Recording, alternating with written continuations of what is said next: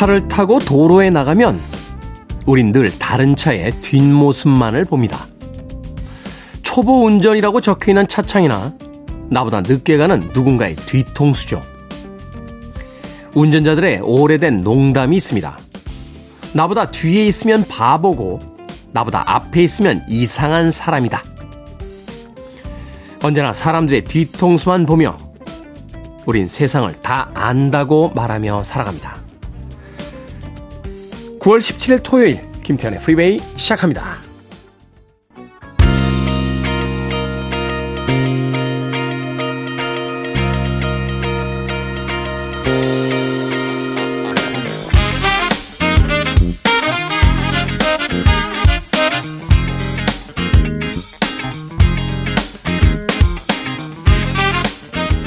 빌보드 키드의 아침 선택, 김태훈의 프리웨이, 저는 클 태 자 쓰는 태디, 김태훈입니다. 오늘 첫 곡은 1982년도 빌보드 핫백 차트 9위에 올라있던 앨런 파슨스 프로젝트의 Eye in the Sky 듣고 왔습니다. 하늘에서 세상을 내려다보면 모든 것들이 다 이해가 될까요? 사실 앨런 파슨스 프로젝트는 이 음악을 만들 때 이제 CCTV를 모티브로 해서 만들었다 하는 유명한 인터뷰가 있긴 있습니다만 뭐 그걸 떠나서 bird's eye view라고도 하죠. 새들이 하늘을 나르면서 이렇게 내려다보는 듯한 그 시점. 그렇게 본다면 우리들의 삶이 어떻게 볼까 가끔은 궁금해지기도 합니다. 자, 9월 17일 토요일 1부 시작했습니다. 음악만 있는 토요일로 1부 꾸며드립니다. 1970년대, 80년대, 90년대까지 이어지는 빌보드 핫백 차트의 최고 히트곡들로 선곡해서 들려드립니다. 그리고 2부는요, 북구북구로 꾸며드립니다. 북칼럼니스트 박사씨, 북튜버 이시안 씨와 함께 책 한 권을 읽어보는 시간. 오늘은 또 어떤 책을 읽어볼지 잠시 후 2부에서 만나봅니다. 청취자들의 참여 기다립니다. 문자번호 샵 1061, 짧은 문자 50원, 긴 문자 100원, 콩으로는 무료입니다. 여러분 지금 KBS 2라디오 김태훈의 프리웨이 함께하고 계십니다.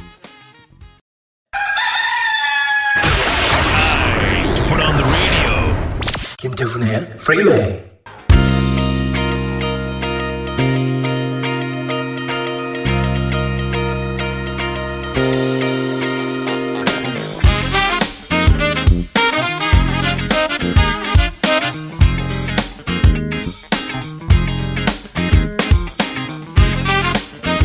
음악만 있는 토요일 세 곡의 노래에 이어서 듣고 왔습니다. 1970년대와 90년대에 걸쳐 있는 히트곡들 들려드렸습니다.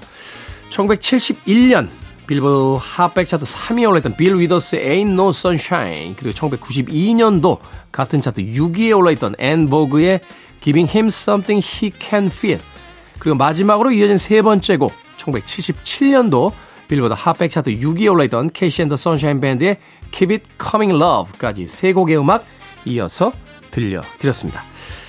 성정희님, 새벽 방송하실 때 피로 회복제 같던 음악이 기억이 나네요. 야간 새벽 3시에 퇴근하면서 듣던 기억이 납니다. 라고 하셨습니다. 제가 타 방송사에서 한 2년 정도 방송했죠. 새벽 3시부터 5시까지. 예. 그때는 테디라고 안 불렀고요. K라고 불렸습니다. 예. 근데 다 녹음이었어요.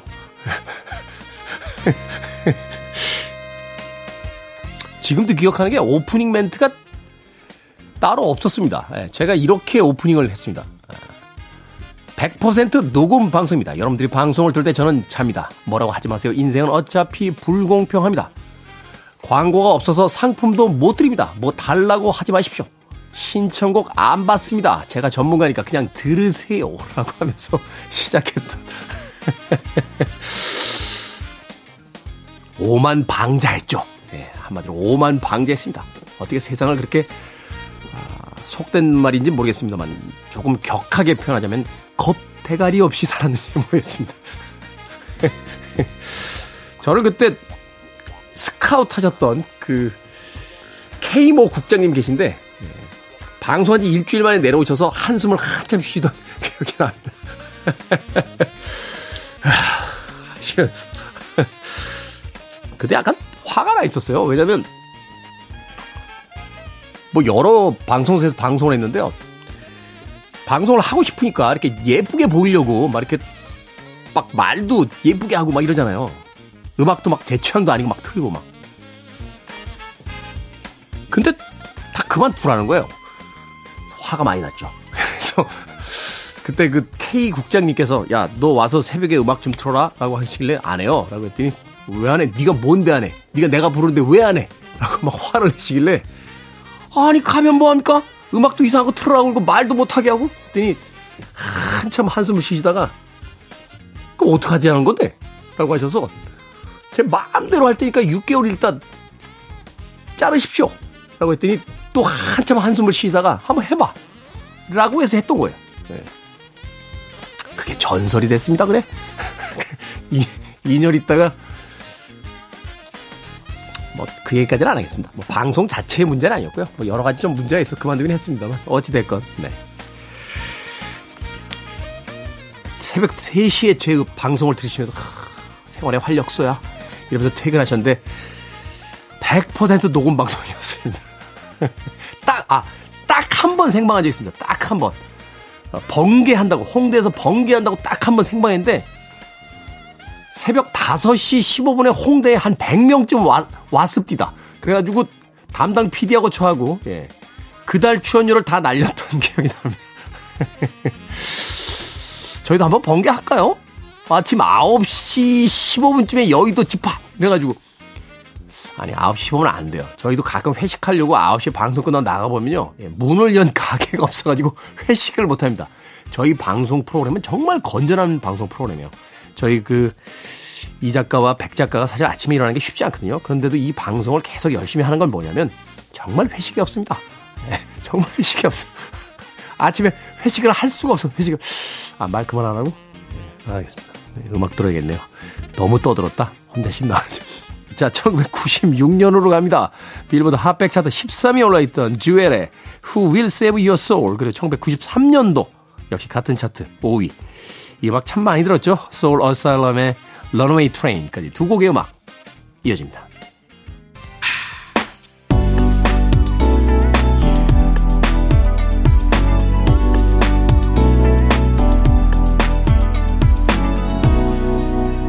김태훈의 Freeway.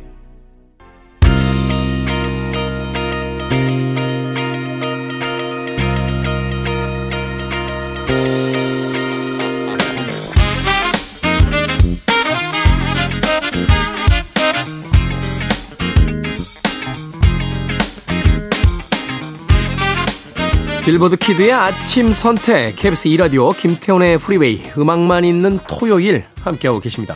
두 곡의 음악 이어서 듣고 왔습니다. 1985년도 빌보드 핫백 차트 이번 주 18위에 올라있던 휘트니 휴스턴의 Saving All My Love For You 그리고 이어진 곡은 1984년도 역시 같은 차트 5위에 올라있던 라이오넬 리치의 Stuck On You까지 두 곡의 음악 이어서 듣고 왔습니다. 이 라이언 리치의 Stuck On You는 사실 그렇게 뭐라고 할까요? 그 대중들이 오래 기억하는 음악은 아닙니다만 저는 개인적으로 굉장히 좋아하는 음악이에요. 어, 제 인생에서 한 곡의 음악만 골라야 된다. 네. 그런 일이 있나요, 근데? 우리가 왜 그런, 그런 이야기 많이 하잖아요. 뭐, 인생 영화 하나만, 인생의 음악 하나만. 근데 그럴 일이 있습니까? 네. 어느 날 무슨 이렇게 죽음이 다가왔는데 너에게 단 한 편의 영화를 고를 수 있는 기회를 주겠다. 그러면 그 한 편의 영화가 내 마음에 들면 너를 살려주겠다. 뭐 이, 런게 있는 건 아니잖아요. 그죠? 만약에 그런 일이 벌어진다면, 네, 저는 라이오넬 리치의 on You를 고를 겁니다. 물론 위대한 곡들은 참 많죠. 비틀스의 음악들, 아, 어릴 때 한참 들었던 레드 제플린의 음악들, 뭐 제가 가장 좋아하는 어, 지구 최강의 락 밴드라고 하는 ACDC의 뭐 크, 정말 기가 막히는 음악들이 많죠. 네. 말콤 형의 그 기타와 앵거스 형의 이 정말 하, 끝납니다. 끝나. 네. 그런가 하면 또 파트리샤 카스의 그 목소리 정말. 그런데 한 곡만 골라야 된다라고 하면 저는 라이오넬 리치의 Stuck On You입니다. 네. 그냥 기분이 좋아요. 이 음악 들으면. 특히나 그 주말의 아침에 예, 눈을 뜨고서는 모닝커피를 한 잔 내리면서 이 음악을 들으면 음, 살아있다는 게 참 행복하다라는 생각을 하게 될 때가 있습니다. 자, 휘트니 휴스턴의 Saving All My Love For You에 이어진 라이오넬 리치의 Stuck On You까지 두 곡의 음악 이어서 들려드렸습니다. 0502님, 테디 반갑습니다. 테디는 하루에 몇 번 웃으십니까? 집에서 잘 웃지 않는다고 아침부터 한 소리 들었습니다. 내가 잘 웃지 않는가? 생각해 보며 프리웨이 듣는데 몇 번 웃으시는가 체크해 볼게요. 라고 하셨는데. 저 자주 웃죠. 어, 거울이나 뭐 이런 게 있으면 매일 웃습니다. 어, 잘생겼잖아요. 끝나죠. 어, 좋은 거 보면 웃잖아요. 사람들이 맛있는 거 보면 와 맛있다 막 이렇게 하고 잘생긴 사람들 보면, 보면 또 예쁜 아이들 보면 와 예쁘다 막 웃잖아요. 그죠? 얼굴 잔뜩 찌푸린 채 어, 예쁜 아이다. 이렇게 얘기하시는 분은 없고 맛있는 음식이 있을 때 아, 참 맛있군요. 하면서 인상을 쓰는 분들은 없을 겁니다. 그러니까 저는 거울을 봅니다. 그럼 거기 세상에서 제일 예쁘게 있거든요. 매일 웃습니다. 거울 보고 인상 쓰는 거 이상한 거잖아요. 자기 얼굴 보면서. 어, 거울을 자주 보세요. 그러면서 웃읍시다. 세상이 다 나한테 등을 돌리고 나를 괴롭히고 내 멱살을 잡고 흔들어대는데 나까지 그래야겠습니까? 거울 보면서 참 잘생겼네 하면서 웃어주는 거. 요새는 뭐 도시에 유리가 많으니까요. 낮에 돌아다니면 안쪽이 어두워서 다 거울입니다. 비치는 자기 얼굴들 보면서 많이 웃었으면 좋겠습니다. 자, 조지 마이클의 음악으로 갑니다. 멍키. 1988년도 빌보드 핫백 차트 4위에 올랐던 곡이고요. 이어지는 곡은 1991년도 이번 주 핫백 차트 1위에 올랐던 폴라 압둘의 The Promise of a New Day까지 두 곡의 음악 이어집니다. Listening to one of the best radio stations around. You're listening to 김태훈의 Freeway. 빌보드 키드의 아침 선택 KBS 2라디오 김태훈의 프리웨이 함께하고 계십니다. 1부 끝곡은 1979년도 빌보드 핫백 차트 이번 주 8위에 올라있던 디온 워윅의 I'll never love this way again 듣습니다. 저는 잠시 후 2부에서 뵙겠습니다.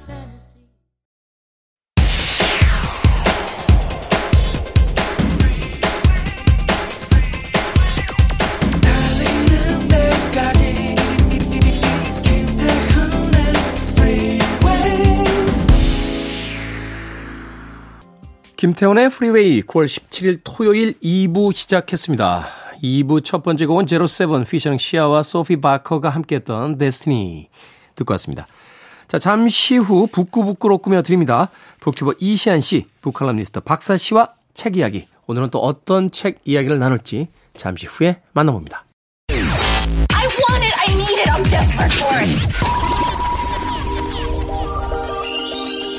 Okay, let's do it. 김태훈의 Freeway.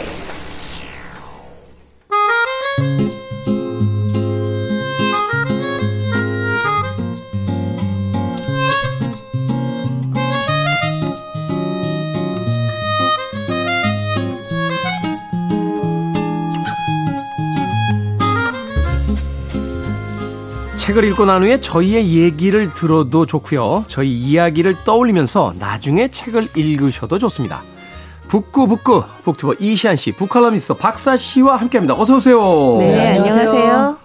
대한민국에서 최강의 수다 트리오가 다시 일주일 만에 만났습니다. 오늘은 과연 이 책을 가지고 얼마나 많은 이야기를 할지 기대해 주셔도 좋습니다. 무인도에 가면 반드시 필청해야 될 사람의 목소리가 가장 많이 담겨 있는 코너. 자, 북구북구. 오늘은 우리 문학의 거장이죠. 박경리 작가의 작품, 김약국의 딸들 읽어보도록 하겠습니다. 이야, 박경리 작가. 2008년인가요? 작고하셨죠? 어, 저도 상당히 좋아했던, 정말 좋아했던 작가님이셨고, 또 그 인생관에도 굉장히 공감했던, 물론 그렇게 살고 있지는 않습니다만, 하여튼. 삶의 어떤 멘토와도 같았던 그런 선생님이셨는데, 어떤 작가인지 먼저 박사 씨께서 좀 소개를 좀 해 주시죠. 네, 네. 이 박경리 작가의 대표작은 뭐니, 뭐니 해도 토지. 토지죠. 그렇죠. 저희가 그래서 토지를 할 수 있었으면 좋겠지만 뭐라고요? 그게 5부 16권으로 이어져 있, 그러니까. 이루어져 있기 때문에 네, 그건 못하고 이 대한민국 문학사의 한약을 끈 대작이라고 할 수 있는데요. 오늘 소개할 이 소설을 읽고 괜찮으셨다면 한번 도전해 보시는 것도 좋지 않을까 합니다. 이 박경리 작가는 1926년에 태어나서 말씀하셨듯이 2008년에 돌아가셨어요. 이 작품의 무대가 되는 통영 이 고향이고요. 진주에서 공립여학교를 졸업하고 네. 스무 살에 결혼을 하고요. 4년 뒤에 서울 가정보육사범학교 가정과를 졸업을 했습니다. 그리고 졸업 후에 이제 황해도 연안 여자중학교에서 근무를 했는데요. 이 한국 전쟁 때 남편이 좌익으로 몰려서 이제 돌아가시게 됩니다. 네. 그리고 이제 따님이 이제 외동딸 이민 김영주 씨는 이후에 시인 김지하와 결혼을 하고요. 이 1955년에 단편 계산을 발표하면서 작가로 활동하기 시작하는데요. 그 뒤에 뭐 토지라던가 오늘 소개할 김약국의 딸들이라던가 뭐 파시, 성녀와 마녀 등의 작품들을 아주 활발하게 이제 발표를 하면서 활동을 합니다. 그 나중엔 이후에 박경리 문학공원, 뭐 박경리 문학상, 토지문학관 등이 만들어지게 되고요. 이 돌아가신 이후에는 금관 문화 훈장을 주소하게 됩니다. 뭐 작품으로도 그렇고 그 어떤 활동의 영역 혹은 영향력으로도 그렇고 어, 대한민국을 대표하는 이제 작가다 라고 이야기를 할 수 있겠죠. 네. 사실 과거에는 이 남성 중심적인 사고가 워낙 강했기 때문에 여성 작가들에게 여류 작가 뭐 이런 호칭을 달기도 했습니다만 박경리 선생님이 이제 후반기에 가게 되면 그런 호칭을 달 수 없는 정말 거장이 되시면서 다른 그렇죠? 호칭을 다셨죠? 대, 대작가. 그러니까 대작가라고 다시게 되면서 어떤 그런 그 여성 작가들의 어떤 그 위치 혹은 그 편견을 완전히 그 종식시키셨던 그런 어떤 거장이 아니셨나 하는 생각을 해보게 되는데 뭐 여러 가지 어떤 삶의 궤적이라든지 뭐 이런 이야기들은 이제 작품 속에서 다시 한번 만나보도록 하겠습니다. 자, 오랜만에 장편을 읽었어요. 우리 이소연 작가는 200페이지 넘어가면 이 코너에 잘 선택을 안 하거든요. 그렇죠. 이해합니다. 두 아이 키우거든요. 아침에 오는 것도 쉽지 않고 이해는 합니다만 그래도 오랜만에 정말 그렇죠. 그럼요. 네, 저희가 토지 하자고 그랬으면 아마 그만뒀을 수도 있어요. 그런데 한 권짜리 책이었기 때문에 예, 김약- 토지 16권에 1년에 걸쳐서 하면 그럼 그건 가능하죠. 네. 어, 1권, 2권, 3권 이렇게 다. 그렇죠. 네, 그럴 수 있는데 어찌됐건 자, 한 권짜리 책인 모처럼의 장편. 자, 이시안 씨가 이 책의 줄거리 좀 정리를 해 주시죠. 네, 제가 앞서서 이제 두 분 계속 얘기하시는데 계속 껴들지 않은 이유가 이게 대하 소설이거든요. 줄거리가 길어요. 이게 지금 그래서 도저히 짧게 할 수 없는 줄거리라서 이게- 반을 네. 차지하실 수도 있겠습니다. 이게 네. 어떤 거대한 흐름에서의 줄거리만 있으면 네. 요약이 가능한데 이게 네. 캐릭터별로 다 소사들이 있어서 맞아요. 이거를 사실은 정리하기가 쉽지 않잖아요. 그러니까요. 아, 네. 그래서 일단 줄거리 줄거리라고 해서 이 주인공은 둘째인 용빈이에요. 용빈. 네, 김약국의 딸 중 둘째인 용빈인데 이야기는 용빈의 할아버지에 대해서 시작을 합니다. 용빈의 할머니가 비상을 먹고 자살을 하고요. 할아버지는 집을 나가서 생사를 몰라요. 그래서 아버지가 큰할아버지의 약국 가업을 이어받아서 통영에 살게 되는데 이 약국이라는 게 여기서는 그때는 관에서 우리 지금의 약국 같은 것들을 운영했나 봐요. 약을 음, 나눠주고 네. 그런 가업을 받게 되는데 사실 이 아버지도 이 고장을 떠나고 싶어 했거든요. 하지만 어찌저찌해서 결국 터잡고 살게 됩니다. 그 사이에 이제 약국은 그만두고 그것을 가지고 번 돈으로 어장을 시작해서 통영 바닥에서 알아주는 부자가 되었거든요. 음. 그리고 딸을 다섯 명 낳습니다. 이딸 다섯 명에 대한 이야기요. 그래서 제목이 김약국의 딸들이죠. 딸 다섯에 대한 이야기. 네. 사실은 이제 그 봉건주의적 사고와 이제 근대 현대가 이제 충돌하는 시기였기 때문에 딸이 네. 다섯이라는 것 자체가 설 말하자면 이 소설의 어떤 설정 자체가 그렇죠. 예. 이제 고난기의 시작이다 이렇게 이제 볼 수 있는 듯한 그런 설정인데 그리고 말씀하신 캐릭터별 서사가 바로 이 딸 다섯 명. 사실 마지막 친구는 조금 안 나와서 네 명에 대한 서사라고 할 수 있는데요. 음, 네.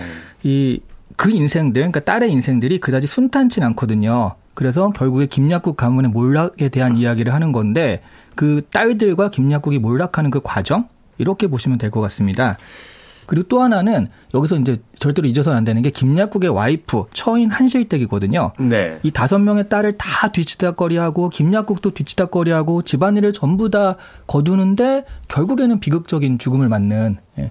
한실댁이 보면 가장 뭐 한에 가까운 인물이다 이렇게 생각할 수 있을 것 같아요.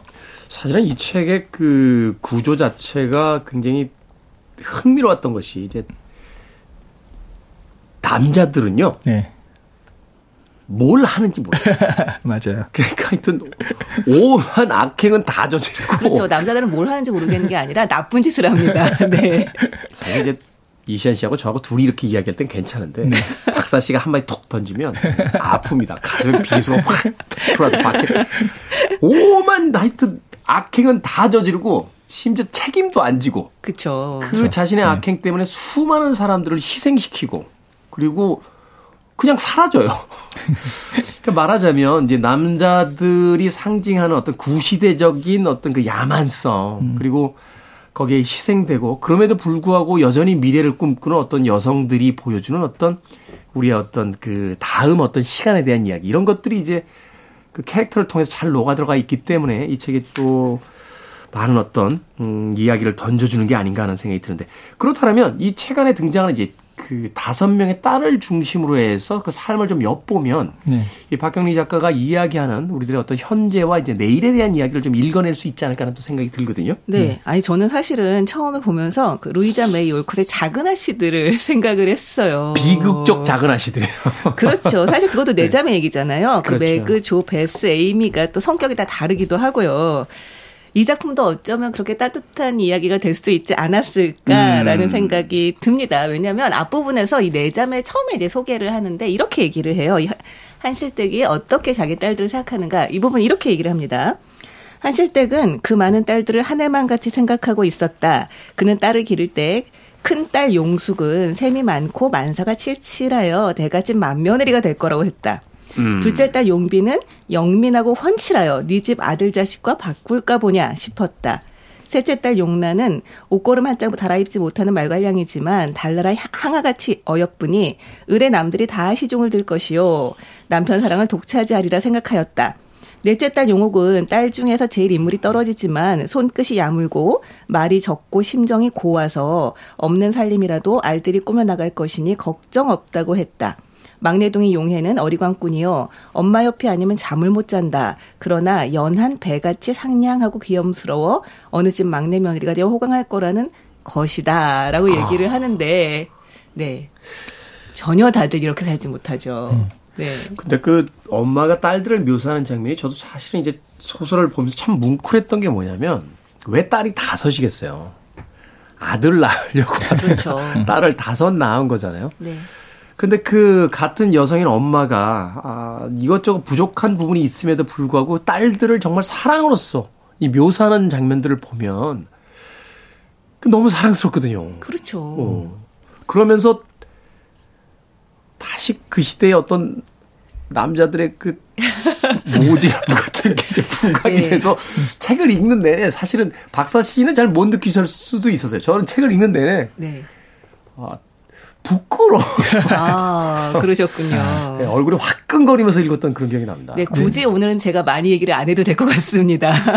현재 이제 들으시는 분들은 네. 그이 딸들이 어떻게 되는지 모르잖아요. 그렇죠. 그래서 제가 요걸 좀 알려드리면 그 첫째, 그러니까 엄마의 기대는 그랬지만 사실은 첫째 같은 경우에는 나중에 과부가 되어서 그러다 불륜으로 아이를 낳게 되는데 네. 그 아이를 죽였다, 영아 살해를 했다라는 의심을 가지고 살아가게 돼요. 하지만 어, 또 돈놀이라고 하죠. 그런 걸 사채. 해가지고 예, 사채를 해가지고 또 살기는 잘 사는 그런 사람이 되고요. 둘째 용빈 같은 경우가 서울의 대학을 졸업하고 교사가 됩니다. 사실은 좀 나름의 여기선 신지식인으로 현재를 살아가는 인물이라고 할 수 있고요. 용, 셋째 용란이가 제일 예뻐요. 음. 그 예쁜 애가 역시 탈을 좀 일으키는데 멋은 비슷하게 살고 있는 한돌이와 육체 관계를 하다가 그걸 들켜요.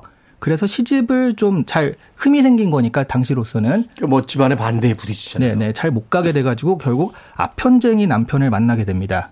그러다 그 아편쟁이 남편이 결국 이 한돌이도 죽이고 아까 한실댁도 죽이게 되는 그런 몰락의 과정을 겪게 되죠. 그 셋째 딸의 어떤 일화는 마치 그 차달래 부인의 사랑처럼 계급을 이제 그 거꾸로 가는 네. 말하자면 이제 전복시키려고 하는 어떤 그런 이미지로도 좀 보이기도 네. 하고요. 게다가 마지막에 용란이 미치거든요. 음. 그런 모습은 정말 좀 마음 아프고. 그다음에 넷째 용옥이가 이, 이 친구가 진짜 착하고 살림꾼이다. 말하자면 과거의 전통적인 여성상에 가장 잘 맞는 사람인 거거든요. 그런데 사실은 집안일을 돌보고 있던 서기두란 친구가 셋째한테 약간 마음이 있었는데 이 셋째가 엉뚱하게 돼버리니까 그냥 넷째랑 결혼을 해요. 그러니까 좀 어긋나 있잖아요. 이 마음이. 네. 그러니까 그냥 냉담하게 됐고 그러다가 이 남편이 없는 사이에 시아버지가 얘를 이제 어떻게 하려고 음. 하는데 도망쳐가지고 부산으로 갔다가 돌아오는 길에 배가 침몰되어서 죽게 됩니다. 제일 비극적인 얘기죠. 네. 그렇죠. 그 다섯째 같은 경우는 거의 안 나오기 때문에 네. 그 좀 여기서는 약간 그래도 희망 하나는 남겨놓는 셈으로 좀 이해해야 되지 않나.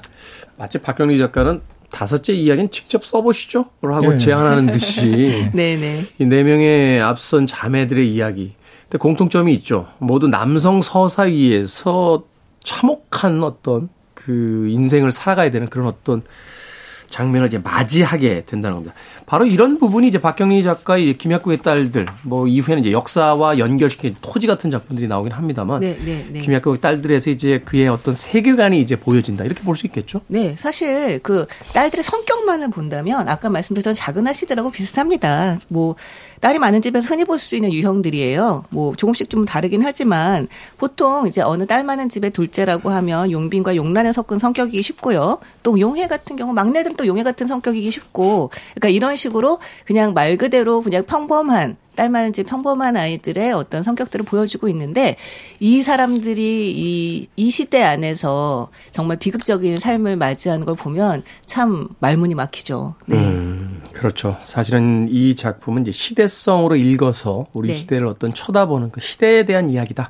이것은 어떤 각 개인에 대한 이야기라기보다는 그렇게 이해하는 게 이 작품을 시작하는 아주 좋은 방법이 아닐까 하는 생각 해봤습니다. 음악 한 곡 듣고 와서 김약국의 딸들 좀 더 이야기를 나눠보도록 하겠습니다. 일종의 이제 가족사를 다루고 있죠. 메리 제이 블라이즈입니다. Family Affair. 메리 제이 블라이즈의 Family Affair 듣고 왔습니다. 빌보드 키드의 아침 선택, KBS 2라디오, 김태훈의 프리웨이, 북구북구, 박사씨, 이시안 씨와 함께 오늘 박경리 작가의 김약국의 딸들 읽어보고 있습니다. 자, 이 자매들이 이제 태어난 시대가 굉장히 중요할 것 같습니다. 말하자면 2022년에 이런 이야기를 다뤘다면 이건 사실 그렇죠. 비현실적.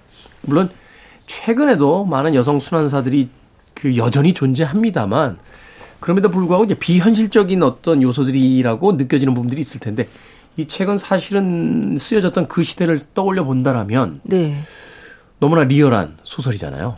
아, 그러니까요. 사실 이 성격들만 본다면 현대에 살고 있다면 다들 굉장히 잘 살 수 있는 사람들이에요. 소위 이야기는 이제 말띠들이에요. 그러니까 예전에는 아 여자 말띠가 뭐 팔자가 세라고 했는데 그 사실 팔자가 센게 아니라 그게 활동적인 거잖아요. 그럼요. 어떤 형태로든지. 간에 자신 삶을 개척할 수 있는 힘이 있는 사람들인데 정말 여성으로 살기 팍팍한 시대였다는 생각이 듭니다. 일단 뭐 결혼을 잘못하면 인생이 통째로 망해버리잖아요. 정말. 그러니까요. 뭐 네. 이혼이라는 수순을 그렇게 일상적으로 떠올릴 수 없는 시대니까. 네, 네. 또 이 통영이 작은 도시기 때문에 생기는 비극도 있습니다. 한 번 소문이 나면 정말 그 돌이킬 수가 없는 거죠. 어, 쟤는 쟤- 저 집딸들은 저렇다. 뭐 이렇게 얘기를 하게 되면 게다가 그 가문의 이야기를 다 알고 있으니까 이 김약국의 어머니가 비상을 먹고 죽었다라고 하는 것 때문에 비상을 먹고 죽은 사람의 자손들은 번성하지 못한다. 라고 하는 이야기들을 계속 사람들이 떠올리거든요. 네, 그러니까 정말 말 그대로 이들에게 있어서는 그것이 그냥 운명처럼 더 씌워지는 면도 음. 없지 않은 거죠. 네. 그 게 이제 사실은 19세기와 20세기의 그 사이에 발을 걸치고 있어서 이상 작가가 자기는 19세기와 20세기에 발을 걸친 절름발이다. 양쪽 다 이렇게 살고 있으니까라고 했는데 여기서는 19세기에서 20세기 넘어갈 때 그 상황인 것 같아요. 음. 그럼 셋째 용란이가 시집을 잘못 가서 그렇게 되기 이전에 뭐가 있었냐면 스스로 하는 주체적인 사랑이 있었죠. 네. 집안이 정해준 그게 아니라. 근데 지금의 시대라면 그런 것들이 오히려 더 맞고 아직도 뭐 부잣집 그 사위 뭐 맞을 때 너 같은 애는 인정할 수 없어 뭐 그런다지만 드라마에서는 오히려 그런 것이 다 극복이 되는 걸로 나오잖아요 요즘에는. 아니, 요새는 재벌가에서도 그냥 평범한 네. 그, 그 사위나 그 며느리들을 이렇게 어, 네. 봤는데 뭐 네. 아침 드라마를 최근에 안 봐서 모르겠습니다만 그런 설정 아직도 나오나요? 우리 집안엔 너를 드릴 수 없다. 뭐, 뭐, 뭐 이런, 그게 이런 이제 게 K 드라마의 그 굉장히 중요한 특징으로 K 드라마 특징해가지고 몇 가지 그 너튜브나 이런 데 나오는데 그 네. 외국인들이 진단한 음, 거기에 네. 이제 반드시 나오는 장면이 그겁니다. 왜 아, 그렇게. 반- 예. 왜 그렇게 아들들의 결혼에 반대하는지 모르겠다고. 음. 네. 근데 어쨌든 그런 19세기, 20세기에 있었던 그 사이라서 사실 딸들의 얘기라기보다는 시대가 넘어갔을 때 그 당시 사람이라면 되게 공감할 만한. 그러니까 예전의 가치관으로는 도저히 이해할 만한 것들이 이해하지 못할 만한 것들이 자꾸 생기는데 예전의 가치관 살다 보니까 그게 어긋나니까 시대와 어긋나니까 좀 불행해 스스로 불행해질 수밖에 없는 그런 상황들이 좀 나오지 않나. 네. 그래서 저는 여기 그 우리 신관에서 KBS의 신관에서 본관으로 넘어올 때 긴 터널 지나잖아요. 네. 거기에 KBS가 그동안 방영했던 막 이렇게 뭐 1박 2일이니 뭐니 잘, 방송 프로그램들 포스터가 네, 붙어 있죠. 잘 된 거 있잖아요. 네. 그 가운데 솔약국집 아들들이 있거든요. 솔약국집 아들들. 네. 보니까 딱 이거 같아요. 김약국의 딸들이나 이거나 네. 아그 드라마가 이거를 모티브로 만들어지지 않았나 하는 생각이 들어요. 네. 그렇, 그렇죠. 이게 어떤 시대적인 사실은 한계 때문에 비극으로 갈 수밖에 없는 면이 또 있기도 하죠. 말씀하신 것처럼 두 시대 사이에서 이전 시대의 가치관도 뭐 사실 뭐 이렇게 이를테면 그 바람직하다고 하기는 어렵지만 네. 그래도 어떤 자기 나름대로 안정적으로 돌아가던 시스템이 시대가 바뀌면서 또 이렇게 어그러진 면들이 있잖아요. 근데 저는 이걸 보면서 느낀 게 뭐냐면 아 박경리 작가는 권선징악에는 정말 관심이 없구나라는 음. 생각이 들었어요. 권선징악. 네. 이제 동화적 어떤 민담적 세계관엔 별로 관심이 없구나. 맞아요. 악역들은 너무 잘 살고요. 여기 보고, 보게 되면 아까 말씀하셨듯이 남자들은 되게 되면 나쁜 짓을 많이 하지만 남자들은 또 나름대로 또 잘 살고요. 잘, 사, 잘 살다기보다는 아무 생각이 없어요. 아, 네. 네. 그리고 여기 보면은 굉장히 친일파이기도 하고 여기 되게 약간 좀 김약국에 좀 대비되는 좀 별로 이렇게 이를테면 바람직하지 못한 가문이 나오는데 그 가문이 제일 잘 되죠. 음. 제일 제일 기세등등하게 네, 잘 살기도 하고요. 뭐 시대적인 비극도 있겠지만 작가의 현실에 대한 인상이 좀 반영이 된 게 아닌가. 음. 약간 이런 생각도 저는 잠깐 했었어요. 얼핏 염세적으로 느껴지기도 하죠. 그렇죠. 저는 전국주 가문, 그 반대되는 집안이 전국주 가문이잖아요. 전국주 가문이 절대 빌런 같진 않거든요. 그러니까 오히려 김약국은 구시대를 상징하는 인물이라면 전국주는 새로운 시대를 상징하는 인물이고 부가 예전엔 그 양반이나 뭐 하여튼 그런 거에서 이제 다른 사람들한테 넘어가는 그 과정, 그 부가 좀 평등하게 분배되는 과정에서 예전에 잘 살았던 사람 몰락하니까 그 비극으로 느껴지겠지만 음. 또 새롭게 그러니까 가령 뭐 신분 해방부터 시작해서 그 부를 얻게 되는 여러 가지 이득을 얻게 되는 최근에 그 사람들은 오히려 더 좋은 세상을 만나게 되는 거거든요. 음. 그래서 저는 그게 부가 김약국에서 전국주로 넘어가는 과정이 근대에서 그런 예전의 그 지배 계급, 양반 계급에서 평민한테 넘어가는 그 과정이라고 생각을 해가지고 이 전국주가 절대 그 빌런처럼 느껴지진 않았어요. 그러니까 말하자면 대비군으로서 캐릭터 그러니까 역할을 하고 있는 것이지 이것이 빌런으로서 어떤 기능하는 건 아니다. 그렇죠. 그러니까 김약국 같은 경우에는 그 시대를 바뀐 시대에 적응하지 못해가지고 결국 몰락하게 됐고 몰락한 원래 그 집안의 몰락을 다루는 어떤 여러 대중 문화 속에서의 어떤 상징이라는 건 네. 어떤 시대를 이제 적응하지 못하는 거대한 공룡의 어떤 쓰러짐 뭐 이런 것들이잖아요. 네네. 근데 이제 새로운 시대, 새로운 세대를 상징하는 이그 전국주 같은 경우에는 이제 뜨게 됐는데 여기서 아마 보통은 그런 거 있잖아요. 원래부터 잘 살았던 사람은 약간의 그 노블리스 오블리제가 배어 있기 때문에 여기서도 보면 되게 몰락한 집안에서도 한실댁이 뭐그 가난한 사람한테 퍼주고 막 그러거든요. 이런 게 있지만 갑자기 부자가 된 사람은 그런 톤앤 매너를 배우지 못했기 때문에 네. 우리 우리가 흔히 얘기하는 이제 졸부 여기서 약간 그런 식으로 묘사가 됐기 때문에 그런 거지 실제로는 이게 그냥 자연스럽게 넘어가는 부가 이전하는 과정이다라고 저는 생각을 했어요. 그렇게 이해할 수도 있겠네요. 네. 네. 저 같은 경우는 실제로 이 작품에서 계속 그 전국주 집안을 좀 야비하고 기회주의적인 집안으로 묘사를 하고 있고 20세기, 21세기가 그랬잖아요. 그렇죠. 그리고 김약국이 이제 몰락하게 되는 계기가 어쨌든 그 난파 그 아주 그 이제 돈까지 빌려서 했던 배가 가라앉으면서 망하기 시작하지만 네. 그를 통해서 또 전국주가 또 이득을 취하는 부분도 있거든요. 그러면은 보면 작가 같은 경우는 그 전국주 집안이 사실은 이 이야기에서 악역은 아니에요. 음. 그냥 이득을 중간에 취할 뿐이지 사실 나쁜 짓을 해서 뭘 어떻게 하는 근데 건 우리가 이제 없거든요. 감정이입을 이제 김약국의 딸들에게 하고 맞아요, 있으니까 맞아요. 안 좋게 보이는 거죠. 좀 있는 거죠. 그게 마치 네. 그거예요. 그러니까 드라마에서 보면 사채업자한테 쫓겨가지고 뭐 갚으라고 했잖아. 그러면 못 갚는다. 뭐 이런 거에서 우리가 그 빚장이한테 약간 감정이입을 하잖아요. 근데 법적으로 보면 사채업자가 맞거든요. 그좀 비싸게 이자를 받아서 그렇지. 그 중금리 정도 하면은 이 사람한테 아, 빌릴 때는 가진 아쉬운 소리 해가지고 빌려간 다음에 못 갚는다고 좀 배째라는 거잖아요. 사채 이제 중금리까지 나왔습니다. 맞습니다. 아, 예. 아, 오늘, 오늘 공부 좀 하네요, 우리. 이 전국주 같은 경우도 뭐 그 돈 쓰시려면 쓰세요. 대신 그냥 쓰니 아니. 그러니까 담보를 잡겠어요. 한 것뿐이거든요. 근데 그 부분은 굉장히 중요한 것 같아요. 우리가 이 책을 이제 어떻게 읽어낼 것이냐. 네. 이 책을 읽을 때 우리가 과거의 어떤 그 시간에 머물러 있는 것과 우리가 앞에서의 어떤 시대에서 읽을 때 이 책이 이제 말하자면 어떤 변화 가능성, 해석의 다른 측면을 보여줄 수 있는 게 바로 그런 부분이 아닌가 하는 또 그렇죠. 생각이 드네요. 네, 네. 어. 저는 사실 그래서 음, 이 시대에 대한 이야기, 그러니까 단지 이것을 남성과 여성의 어떤 그 잔혹사로 보는 게 아니라 어떤 시대극이라는 걸 다시 한번 깨닫게 된 건 결국 그럼에도 불구하고 이 김약구의 딸들에게 그 해악을 가했던 많은 남성들 과연 잘 사냐 또 그렇지도 않아요. 뭐 사라지고. 몰락하고 네, 결국은 네. 범법자로 전락해버리는 어떤 그런 세상을 이제 맞게 되는데 결국 박경리 작가가 이야기했던 것은 이 모든 것들이 전 시대의 어떤 몰락과 함께 총체적 비극으로 찾아온다. 그리고 그 안에서 누구도 예외일 수는 없고 그래서 저는 사실 약간 서늘함도 느꼈습니다. 맞아요. 어, 누구에게 애정을 주지 않는 작가의 글이라는 건 얼마나 무시무시한가. 무시무시합니다. 이 잠깐 우리 쉬는 시간에 잠깐 얘기했었지만 저도 이 작품 보면서 이 작품에서 가장 힘이 센 건 작가다라고 생각을 했어요. 그러니까 어떻게 어떻게 어떻게 이, 이 주인공을 이렇게까지 해요. 그러니까요. 여기에서 정말 아 적어도 이 사람은 잘 살아야 되지 않아? 라는 생각이 드는 사람들까지 가차없이 비극 속으로 밀어넣는 그런 힘을 보여주고 있죠. 저는 왕자의 게임 시즌 3까지 보는 줄 알았어요. 우리가 당연히 주인공이라고 생각했던 사람들 다 죽여버리잖아요. 그럼요, 그럼요. 그것도 한두 줄로 죽여요. 갑자기. 갑자기 죽여요, 갑자기 갑자기. 죽어요. 네. 파티하다 갑자기 죽어요. 뭐지? 막 이런. 그런데 하지만 진짜 이 작가의 위대한 점은 만약 그렇게 다 너무 가져갔으면 어 이 작가 너무하는 거 아니야 했을 텐데 마지막 다섯째는 남겨놓거든요. 음. 그 서사에서 마지막 다섯째, 그러니까 그 주인공 격인 용빈이가 이 다섯째 용해인가요? 이 용해를 데리고서 통영을 떠나는 장면이 마지막이잖아요. 네. 용해에 대한 서사는 전혀 나오지 않고 그 통영을 떠났으니까 앞으로 어떤 일이 벌어질지 모르잖아요. 이거를 아까 테디가 말씀하신 대로 어 이거는 니네가 한번 상상해봐. 이 친구는 어떤 삶을 살까라고 해서 독자한테도 몫을 남겨놓는 그게 참 이, 그 밀당인 것 같아요.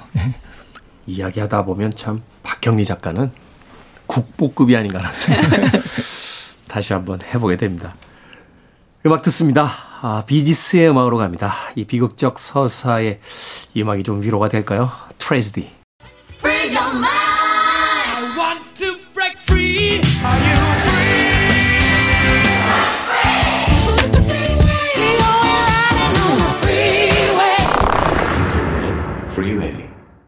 빌보드 키드의 아침 선택, 김태훈의 프리웨이, 북칼럼니스트 박사씨, 북튜버 이시안 씨와 함께 북구북구 꾸며드리고 있습니다. 자, 박경리 작가의 김약국의 딸들 읽어보고 있는데요. 자, 이 시대적 배경에까지 이 이야기를 나눠봤습니다.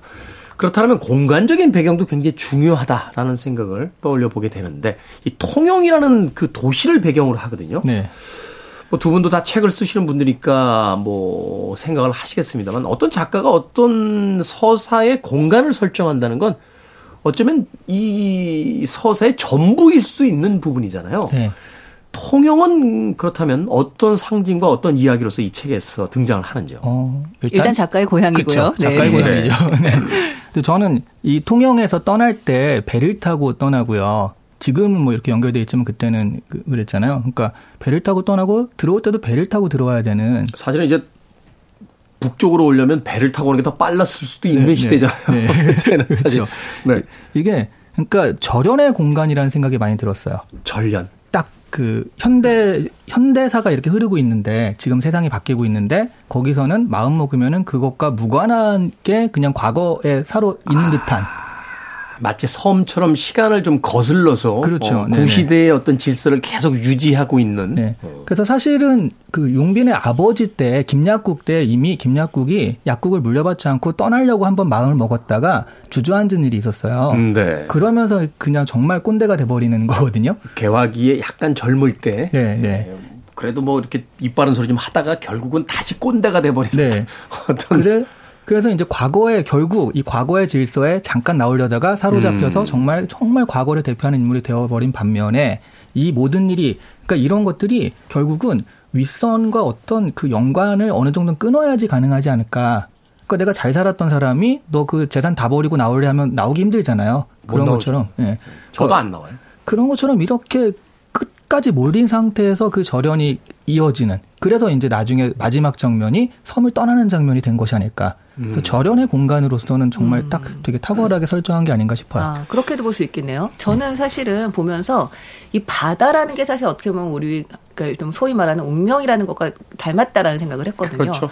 거대하고 사람이 어떻게 할 수 없는 부분이 있는 거죠. 결국 이 집안의 마지막 몰락도 그 바다가 가져오잖아요. 그러니까 김약국도 몰락하게 된 게 바다에서였고요. 거금을 투자한 어선이 이제 이를테면 그 침몰하면서. 침몰하면서 완전히 가세가 기울어 버리잖아요.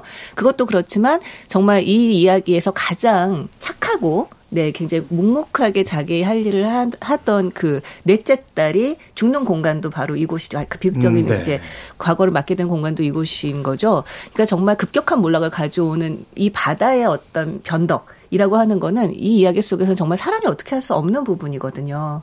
근데 이를테면 바다에서는 바다에서의 운명이 이제 이를테면 휘몰아치고 있다면 네. 육지에서는 또 인간들의 운명이 또 휘몰아치고 있는 저는 그 균형이 이루어지는 공간이 통영이 아닌가라는 생각을 하면서 좀 봤어요. 그러네요. 운명론적인 어떤 세계관과 인간 중심의 어떤 세계관이 이제 부딪히는 공간. 사실 이제 여러 신화나 전설 속에서 바다라는 건 신의 영역이잖아요. 네. 신이 우리에게 어떤 운명을 결정지어주고 어, 평탄한 바다에 출항을 했습니다만 갑자기 예기치 않은 푸- 폭풍우가 몰아치면서 그렇죠. 인간이 어떻게 할 수 없는 어떤 어떤 운명적인 어떤 그런 부딪힘이 있는 공간이니까. 네. 그러니까 아까 그 절연의 공간이라고 말씀하셨지만 저는 여기가 또 사통팔다리 공간이기도 하거든요. 음. 서울을 가건 부산을 가건 일본을 가건 다 여기에서 이제 배를 사람들이 타고 있거든요.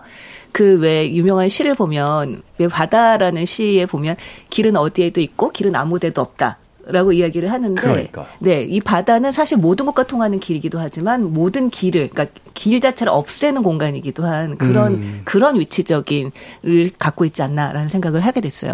그리고 저는 그 통영에 한 한 달 전쯤에 갔다 왔었는데 어. 느낌이 너무 예뻐요. 너무 예쁘죠. 네. 통영 진짜 예쁜 도시죠. 가면은 예. 이제 동양의 나폴리다 이렇게 다 써 있거든요. 그게 이제 여수 통영 닭김치 끝납니다. 예. 아, 또 바로 먹방으로. 따뜻한 쌀밥에 갓김치 하나 있으면 끝납니다. 근데 이 나폴리라는 그 묘사를 박경리 선생님이 제일 먼저 하신 걸로 알고 있는데 정말 항구만 보면은 맞아요. 나폴리가 많은데 또 항구 밖에서 이렇게 위에서 올라가서 보면 밖에는 베트남의 하롱베이 같은 느낌이 다 섞여 있어요. 기암괴석들이 네. 막 이렇게 있는. 근데 그 너무나 아름다운 공간에서 이런 비극적인 사건이 일어난다는 이 음. 언밸런스. 이런 것도 사실은 좀 통영을 아시는 분이라면 어 여기서 하는 생각이 좀 들지 않을까. 그래서 좀더좀 깊게 다가오지 않을까 싶어요.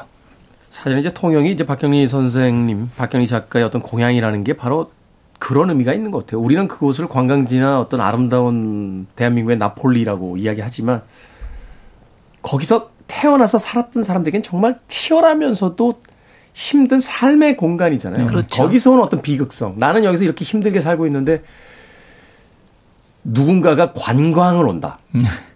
이거 되게 기분 이상하고 그죠. 난, 나는 오늘 이 동네에서 너무 힘들어 죽겠는데 갑자기 관광버스가 탁 쓰면서 사람들이 막 내리면서 셀카 찍고 와 동영이다 막, 막 이러면서 오면 거기서 들은 어떤 여러 가지 복잡한 생각 같은 게 있을 것 같거든요. 통영까지는 아니지만 저도 제가 살았던 동네들이 서울 내에서는 관광지거든요. 지금 사는 데가 해방촌이고 옛날엔 부암동 살았고요. 네. 서촌 살았고요. 그래서 그 느낌이 어떤 건지 좀 압니다. 제가 얼마 전에 박사 씨 SNS를 봤는데요. 네. 지인이 오셔가지고 식사를 하러 나갔는데 동네 밥집을 하나도 없고 다 관광객들 밥집만 있어도 자기 좌절했다고 하는 그 포스팅을 보고 나서 아, 그럴 수 있겠다. 그렇죠. 동네에서 밥 먹어본 지 오래됐어요. 그렇게 어. 손님이 오시지 않으면 먹을 수가 없습니다. 네. 예전에 제가 제주대 출강을 좀 한 2년 정도 했거든요. 음. 제주가 섬이잖아요. 그래서 거기 사는 그 친구들은 약간 그런 감정을 아직도 가지고 있더라고요. 그래서 일단 이쪽 서울 쪽 얘기할 때 육지놈들은 뭐 이런 식으로 육지 애들은 이런 식으로 육지껏이라고 하죠. 예. 육지와 이 섬의 공간을 굉장히 딱 그 선을 긋더라고요. 그럴 수밖에 없는 게 그 제주도에 가서 저 특강 한번 하셨는데 그 제주도 분들이 그런 얘기 하시더라고요. 제발 부탁인데요. 제주 산다고 그러면 창문 열면 바다 보이냐고 물어보고 저희 귤나무 뭐 키우냐고 좀 물어보지 마시고. 저희 내륙에 살아서 바다 안 보여요. 라고 하는 이야기 들으면서 사실 이제 그런 공간들에 대한 어떤 그이 상반된 음, 그런 이미지가 가져오는 어떤 비극성. 그런데 그런 의미에서 이 통영에서 이제 마지막에 그 용빈이 마지막 그 다섯째 딸과 함께 서울로 출발하는 서울로 떠나게 되는 그 장면은 그런 의미에서 굉장히 이 작품의 그 핵심적인 주제 같거든요. 자, 이 많은 비극들을 보셨죠? 이제 그 시대가 마무리를 짓고 새로운 시대를 향해 갑니다. 라고 얘기하는 듯한 어떤 작가의 메시지 같았어요. 맞습니다. 그 마지막 구절이 진짜 제가 그때 처음 봤거든요. 그런 그 시험 공부할 때 있잖아요. 고3 때. 지문으로 나왔나요? 네, 집으로 네, 나왔는데 네. 봄이 멀지 않은데 살은 에일 듯 추다. 춥다. 와, 보, 그러니까 봄이 멀지 않았는데 바람은 살을 에일 듯하다. 뭐 이런 식으로 음. 나오니까 그게 정말 마지막 구절이거든요. 그렇죠. 오, 뭐, 너무 그 메시지가 어 이게 뭐지 하는 게 딱 남더라고요. 생각해 보면 늦가을이나 초 겨울이나 한겨울보다 아, 초봄이 제일 춥습니다. 그렇죠. 제일 추워요. 얇게 네. 입어서. 사실 이 작품에서 용빈이 주인공이라고 아까 이제 줄거리 요약할 때 말씀하셨지만 사실 용빈이 가장 음, 좀 뭐랄까 평지풍파, 인생 풍파를 좀덜 겪는 캐릭터로 나옵니다. 네. 일찌감치 서울에 가서 공부를 하고요. 그리고서는 거기에서 또 직장을 잡아서 이제 이제 거기서 살게 되죠. 그러면서 이제 용빈이 겪는 풍파는 이제 연애가 깨지는 정도? 네. 결혼도 아직 아직 한 상태 연애가 깨지는 정도인데 그럼에도 불구하고 용빈이 이를테면 주인공으로 이제 이 소설 속의 주인공으로 등장을 하는 이유는 어떻게 보면은 이제 시대가 바뀌는 아까 말씀하셨던 시대가 바뀌는 걸 상징하는 인물이기도 하고요. 그리고 정말 야만에 가까운 지역사회에서 부대끼는 그 다른 자매들의 운명과 당시의 시대 상황에서 고뇌하는 지식인들 이 사이에 어디쯤에서 그들 둘의 말을 다 들어주는 존재이기 때문이 아닌가라는 생각이 드는데요. 그런 면에서 보면 아까 레드 통영과 좀 비슷한 면이 좀 있죠. 음, 네. 시대와 공간 그 안에서 살아가는 한 가족의 이야기를 통해서 우리 어떤 현대사의 가장 중요한 이야기를 남겼던 박경리 작가의 김약구의 딸들 오늘 읽어봤습니다. 자 두 분의 한 줄 추천사로 마무리하도록 하겠습니다. 이게 한 권밖에 안 되지만 그래도 분류할 땐 대하 소설로 분류가 되거든요. 그래서 저는 대하 소설에 입문하고 싶은 사람은 튜토리얼로 좋다. 음, 입문하기에 딱 좋은 책이다 라고 추천해 드리겠습니다. 다시 이야기한다면 This is 대하소설. 이것이야말로 대하소설이다. 네. 이 제목만 보면 정말 알콩달콩 따뜻한 시트콤 같습니다. 그래서 뭔가 뭐 위안이 필요하다, 뭐 이런 마음으로 이 소설을 잡으시면 안 되고요. 네. 읽고 나면 인간의 운명에 대한 묵직한 여운이 남는다는 점에서는 추천을 합니다. 네. 네. 북구북구 박경리 작가의 김약구의 딸들 오늘 읽어봤습니다. 다음 주엔 마스이의 마사시의 소설 여러분 올해 그곳에 남아 읽어보도록 하겠습니다. 우리 이소연 작가가 웬일로 연달아서 지금 300페이지가 넘어가는 책을 좀 선정을 해 주었습니다. 자, 북튜버 이시안 씨, 북한라미스 박사 씨와 이야기 나눴습니다. 고맙습니다. 네, 고맙습니다. 감사합니다. 한 집안의 몰락을 다루고 있는 이야기 박경리 작가의 김약국의 딸들 이 음악 이어봅니다. 아델의 Skyfall